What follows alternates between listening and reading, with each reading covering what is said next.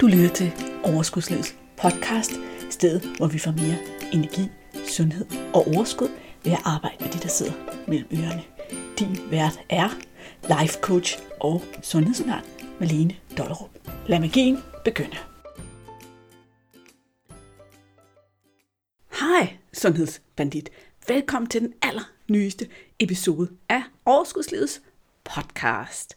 Det har været en lille smule underligt ikke at skulle udgive en podcast i sidste uge, men nu er jeg her altså igen med nye goodies til dit øre. Er du klar? I dag der skal vi tale om det her med at have en lille frygt, som vi går og underholder. Den der, hvad nu hvis? Hvad nu hvis det på en eller anden måde går galt eller ikke fungerer for mig? Og hvorfor skal vi det? Det skal vi da, fordi det er en kæmpe stor bremse. Det er med til at holde os tilbage. Og spænder helt tilbage til det, jeg ofte taler om, nemlig det her med, at vi beviser vores egne tanker. Tanker har en kæmpe stor betydning for, om tingene vil lykkes for os eller ej. Inden vi kaster os ud af det, så vil jeg alligevel gerne have lov at lave en lille trommevirvel. Fordi det er nu fastsat, hvornår gruppecoaching-programmet en gang for alle starter. Hvornår du kan få coaching i den sødeste, dejligste, fedeste, mest selvudviklende, hjerneblæsende, på en god måde, gruppe, der findes her på jorden. toogtyvende februar, tirsdag den toogtyvende februar klokken halv fem, starter din coaching.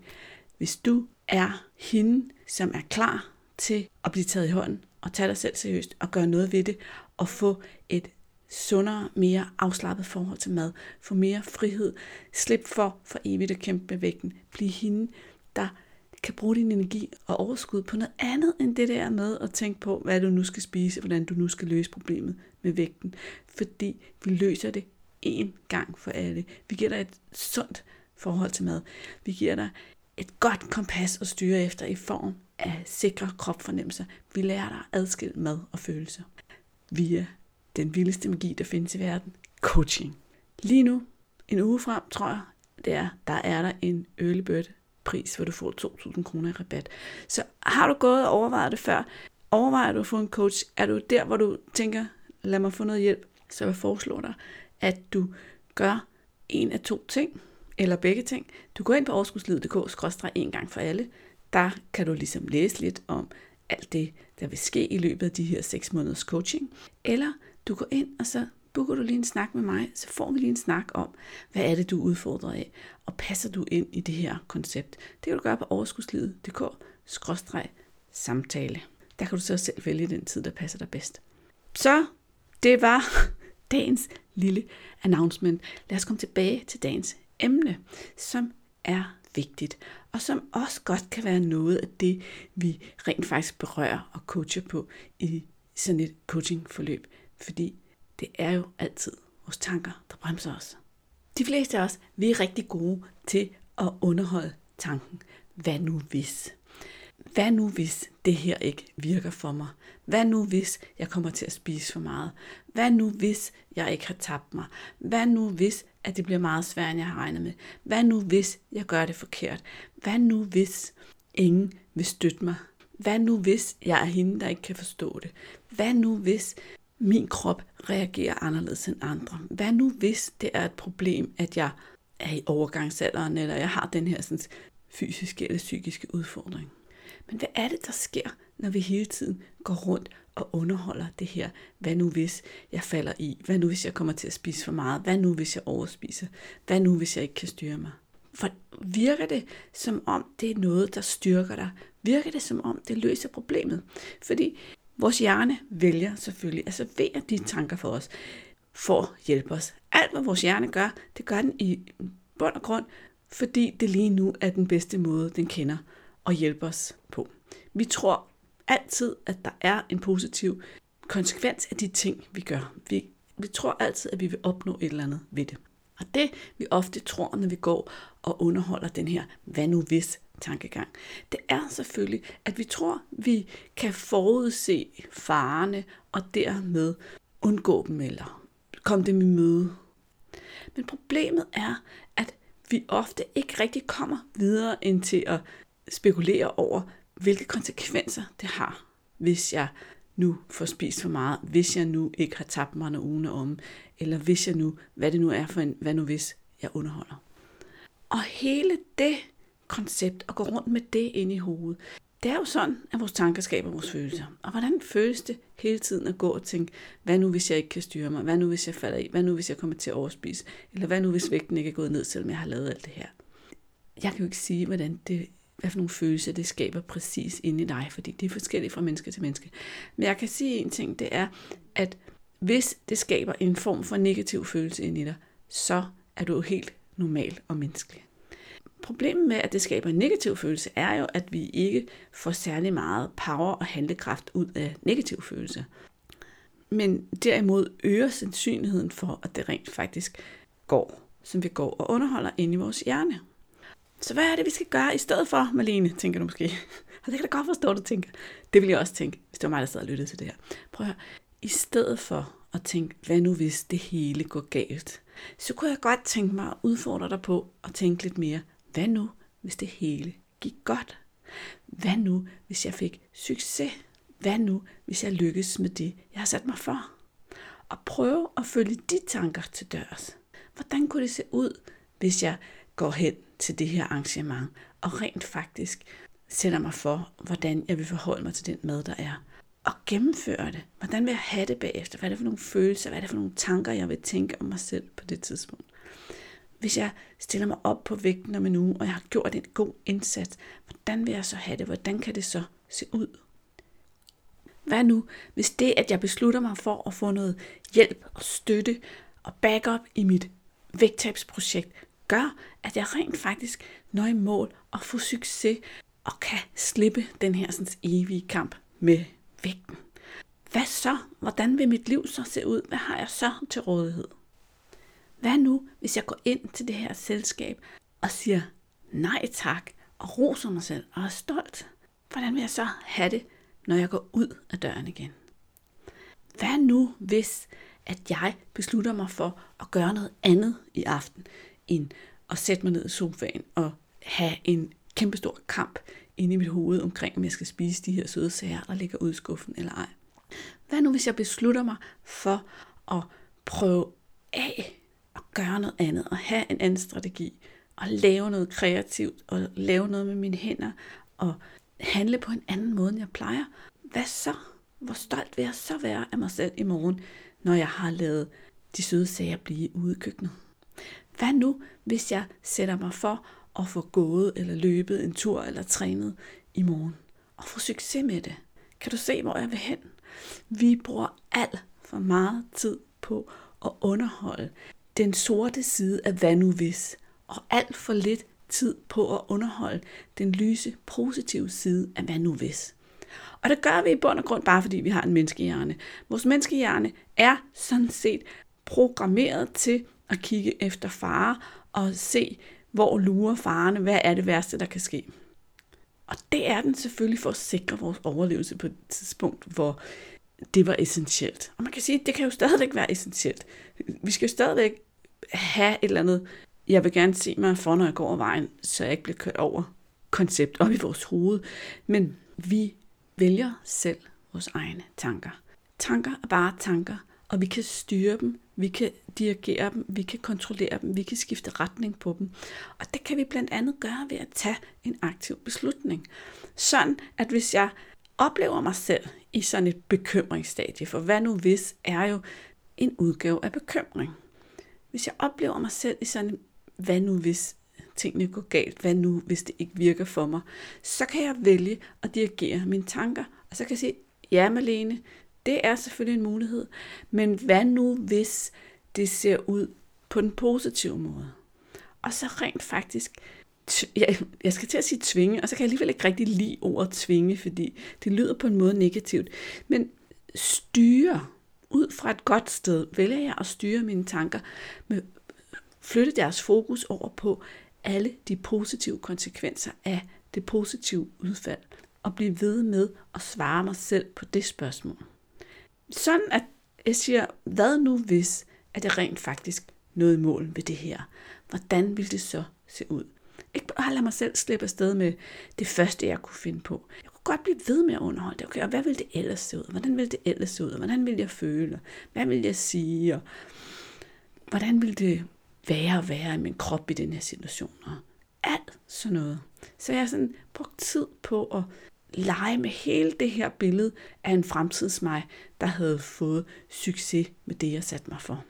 Og udover at det skaber langt mere positive følelser, som igen skaber mere konstruktive handlinger for de fleste mennesker, at vi har fået positive følelser, gør det nemmere at handle hen mod vores mål og gøre de ting, der skal til, så har det også den fordel, at du allerede har taget den bevidste del af din hjerne med på tur, som jeg plejer at sige til mine klienter. Jeg plejer at sige, lad os lige tage din bevidste del af hjernen med på tur, og så forestille os, hvordan det vil se ud, når du laver det her, og når du lykkes med det her, og hvordan det vil se ud bagefter. Altså hele kæden, både undervejs og bagefter, tager vi, når vi tager den bevidste del af hjernen med på tur. Ikke? Når vi har haft den bevidste del af hjernen med på turen hele vejen til målet, og forestillet os, hvordan det er at være i målet, så har hjernen allerede været der, siger man ofte sådan i, i sportssprog, så snakker man meget om det her med, når vi allerede har været der. Hjernen kan ikke kende forskel på, om du har været der i virkeligheden eller fantasien. Og det vil sige, at selve det, at vi allerede har gjort det før, rent faktisk gør det nemmere at få det til at ske. Det gør det simpelthen nemmere at gennemføre det, du sætter dig for, at du allerede har set for dig, både hvordan du gør det, og hvordan det ser ud, når du kommer i mål. Så man kan sige, at det er sådan en lille hjernehack, der kan give dig lidt superpower og dirigere din hjerne i den retning. Men ikke nok med det. Så er det også sådan, at bare det at se handlingen og resultatet for os, det skaber noget positiv motivation for os. Og vi har grundlæggende to former for motivation. Vi kan være motiveret positivt, og vi kan være motiveret negativt. Og for lige at runde den af, så vil jeg prøve at lade dig forestille en negativ motivation. En negativ motivation kan fx se sådan her ud. Jeg har nu, er nu nået en vægt, som er den største, jeg nogensinde har haft måske. Jeg er rigtig utilfreds med mig selv. Jeg er rigtig ked af det. Jeg er ked af, at jeg har taget de kilo på, jeg havde tabt sidste gang, jeg havde et vægttabsproces. Jeg er ked af, at jeg er endnu større. Jeg er ked af at være i min krop. Jeg er ked af det, der gør ondt. Jeg er ked af det, der folder og fylder og forhindrer mig i at gøre det, som jeg kunne gøre engang. Jeg vil bare væk herfra. Jeg synes, det er for dårligt, og jeg er skuffet over mig selv, og nu vil jeg væk herfra, og jeg går i gang med et vægttabsproces. Det er en negativt motiveret vægttabsproces. Der er ingen tvivl om, at den motivation også vil være der i de her situationer. Men problemet er, at hvis den negative motivation er den eneste, der driver os mod målet, så sker der det, fordi ingen mennesker synes, det er rigtig sjovt at blive ved med at opholde sig i de negative følelser og i den negative motivation. Så snart at vi begynder at få det bedre, så snart vi begynder at få noget succes, så snart vi begynder at se, at vores krop for eksempel har det lidt bedre, og vi når i mål, og måske når vi ikke i mål, men vi når i hvert fald ned i vægt, og det, begynder sådan, det hele begynder at være lidt bedre, så begynder den der negative motivation også at, at dale, fordi vi er ikke helt så negative over for os selv mere. Og så har vi ikke noget til at drive os, hvis vi kun er drevet af negativ motivation. Og vi har ikke lyst, vores hjerner har ikke lyst til at blive i den negative motivation. Og derfor, så kan vi egentlig i stå med vores projekt, vi kan stå med det, vi har sat os for, og så fortsætter vi ikke, før vi igen er så utilfredse, at vi har en negativ motivation. Og det i sig selv er jo med til at give os den her sådan, jojo-vægt fornemmelse, hvis nu vi snakker motivation i forbindelse med vægttab. Du kan selvfølgelig overføre det her på alt. Altså, om du skal have et nyt job, lave et stort projekt på arbejdet, lære at løbe fem kilometer, finde dig en partner, hvad som helst kan du overføre det her på. Men som du ved, så snakker jeg jo en del om det her med vores forhold til mad og vores vægttab. Anyways, lad mig komme tilbage til motivationen. En positiv motivation, den er sådan, at vi fokuserer på det, vi er stolt af, at vi glæder os over det, vi gerne vil kunne, der hvor vi gerne vil hen, det vi gerne vil rose os selv for, det vi gerne vil anerkende os selv for. Det kan være en positiv motivation. Og den positive motivation, den er meget rar at blive i, fordi det er dejligt at være i en positiv motivation. Det er dejligt at arbejde hen imod noget, som er positivt. Og bare alene derfor er det af betydning, at du skifter dine tanker over fra hvad nu hvis katastrofe et, katastrofe to og katastrofe tre, til hvad nu hvis succes et, succes to og succes tre. Jeg kan give dig et eksempel på, hvordan jeg har en positiv motivation for mit liv. Jeg har det sådan her. Jeg har en målsætning om, at jeg har nu klaret alle de her sådan, ting, der står på den officielle to-do-liste for mennesker i det danske land. Haha. Men kan vi ikke godt blive enige om, at du vokser op som barn, og så bliver du ligesom fortalt eller indkodet, at jamen, du skal i en eller anden random rækkefølge have dig en uddannelse, have dig et job, have dig en partner, have nogle børn, have et sted at bo. Ish. Sådan cirka. Plus minus. Det er det. Okay. Been there, done that. Har klaret det hele. Og hvad så nu? Her på det her tidspunkt, når de, når de fleste mennesker er nået dertil, hvor det her ikke længere er noget, vi skal opnå, fordi vi har opnået det, eller givet slip på at opnå det, alt efter hvordan vores liv nu har set ud. Hvad så? Hvad gør vi så? Lever vi så bare vores liv år efter år efter år, og så det ene år ligner det andet år, og vi har ikke rigtig noget at gå efter, vi har ikke rigtig noget, der motiverer os. Eller, hvad er det så, vi skal med den anden halvdel af vores liv, skulle jeg til at sige? For mig, der har jeg et vigtigt pejlemærke, som jeg altid tager med mig år efter år, og det er, jeg vil gerne have, at det år, der ligger foran mig, bliver endnu bedre end det år, der ligger bag ved mig. Hvad nu hvis det her år, og nu står vi jo her i starten af tyve toogtyve, hvad nu hvis det her år kunne blive endnu bedre end året i forvejen? Det er et af mine pejlemærker, det er noget af det, jeg arbejder hen imod. Det betyder jo ikke altid, at det lykkes. Det betyder ikke altid, at alle år er totalt en endnu større fest end året i forvejen. Men jeg arbejder hen imod det. Jeg forestiller mig det. Jeg bruger det som pejlemærke for, hvad jeg vil med mig selv, hvad jeg vil med mit liv, hvad jeg vil med min fremtid. Og det er utroligt positivt motiverende. Og der, hvor hjernen så jo hurtigt kan føres hen, hvis nu vi leger med, med, min, med mit pejlemærke her, jeg præsenterer dig for, det er den der, jamen, hvad nu hvis du så ikke opnår det? Hvad nu hvis tyve toogtyve bliver værre end enogtyve? Ja, hvad så? For mig, så vil jeg sige, ja, hjerne, det kan godt være, men jeg prøvede i hvert fald, og jeg får en ny chance igen til næste år. Og et år kan jo så i øvrigt løbe fra fødselsdag til fødselsdag, eller fra årsskifte til årsskifte, eller hvordan man nu har lyst til at se på det. Men jeg giver ikke den her sådan, tanke ret meget taletid. Jeg siger, hej tanke, ja, jeg anerkender dig, og så fokuserer jeg på, men hvad kunne gøre tyve toogtyve endnu bedre end tyve enogtyve? Jeg har allerede antydet et par gange, at hvad nu hvis jo er en version af bekymring. Man kan sige, at det er bekymringer. Det er en bestemt udgave af bekymringer. Og derfor så vil jeg altså også lige henvise dig til den podcast episode af Overskudslivets podcast, der hedder Bekymringer i bekymringsspanden. Fordi i den podcast, der lærer du også en teknik til helt mentalt at skrue ned for dine bekymringer. Fordi bekymringer er mere eller mindre spild af energi. Det er fint nok, hvis vi bruger dem, hvad nu hvis, eller andre former for bekymringer, til at sige, hvad nu hvis det her sker? Jamen ved du hvad, så har jeg de her handlemuligheder, og så vil jeg gøre det. Problemet er, at vi tit ikke rigtig, sådan, rigtig svarer på, hvad vi vil gøre, hvad er vores handlemuligheder, hvad, hvad er vores muligheder i den situation. Vi bliver bare ved med at underholde alle de katastrofer, der ligger i vores bekymring, eller vores hvad nu hvis. Derfor så vil jeg anbefale dig, at du enten efter du har lyttet til den her podcast, eller i næste uge, hvor der ikke udkommer en podcast, lytter til bekymringer i bekymringsspanden. Jeg linker selvfølgelig op til den episode i episodenoterne.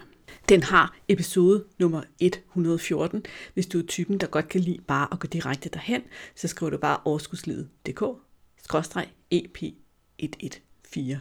Det er den nemmeste måde at finde en episode på, men der findes selvfølgelig også på Apple og Spotify og alle de andre podcaststeder. Og nu jeg er i gang, så kunne jeg godt tænke mig at anbefale dig et par podcast mere. Jeg synes, du skal lytte til, som ligger meget godt op af det, vi har snakket om i dag. Nemlig episode et hundrede og seks, som hedder Din egen største forhindring, som handler om, hvordan vi er vores egen største forhindring omkring det her med at nå i mål, og sætter lidt ord på det. Er du interesseret i at vide lidt mere om coaching, forløbet gruppecoaching-programmet En gang for alle, så vil jeg også foreslå dig, at du lytter til episode et hundrede og fem, de fem søjler i varigt vægttab. I det hele taget, hvis du er interesseret i vægttab og få det til at holde, og, og ikke skulle lave det om og om igen, så lyt til den episode. Lyt også til den, der hedder Q og A til En gang for alle. fordi at her er der faktisk nogle rigtig gode svar på nogle af de ting, vi kan gå og tumle med i den forbindelse. Og, også, og den er faktisk også lavet, så du kan få glæde af den, uanset om det er det her coachingprogram eller en anden løsning, du går og overvejer til at få hjælp til din udfordring. Hvis du godt kan lide at høre, hvordan andre har haft succes med deres rejse og få, hvad de har fået ud af at være i gruppecoaching, så er der også både Lises historie og Sus historie. Alle de her podcast, dem er der selvfølgelig som altid links til i episodenoterne, så du kan åbne beskrivelsen af den her podcast episode og klik direkte videre til den, som du allerhelst vil have. Sæt den på din playliste. Vælg afspil som næste. Det er i hvert fald sådan, jeg gør, når jeg ved, at der er nogle episoder, jeg rigtig gerne vil høre. Så sætter jeg dem ligesom på listen, sådan at når jeg er færdig med en eller anden episode, så popper den op af sig selv, og jeg ikke skal stå og trykke og lede og alt muligt. Det var bare for at lokke dig til at gøre det samme, så du selvfølgelig lytter til de her podcasts, som jeg ved er vigtige og kan give dig noget. Men for lige at runde op og samle op på denne her podcast episode, så har vi altså talt om, hvordan at det typisk er vores hjernes default at søge hen imod, hvad nu hvis, at det går galt, og hvad nu hvis, at det ikke går godt.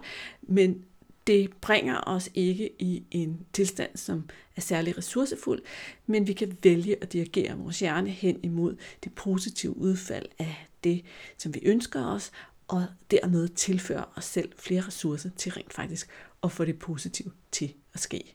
Det er da næsten en lille smule magi. Er du klar til at få noget til at ske, så sæt i gang. Jeg hører tit fra jer, der lytter til podcasten, at I er rigtig glade for, at jeg bruger eksempler til at illustrere mine pointer og min læring.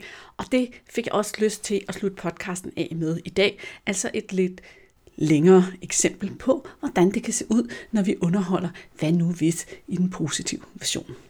Og til det eksempel, der vil jeg gerne bruge det her gruppecoaching-program, som jeg har skruet sammen til dig, der er træt af at kæmpe en evig kamp med vægten. Og hjemme hos mig, i min hjerne, i min planlægningsfase, der så det sådan her ud. Maline, hvad nu hvis, at du kunne lave et coaching-koncept for kvinder, som i årevis havde kæmpet med maden og vægten?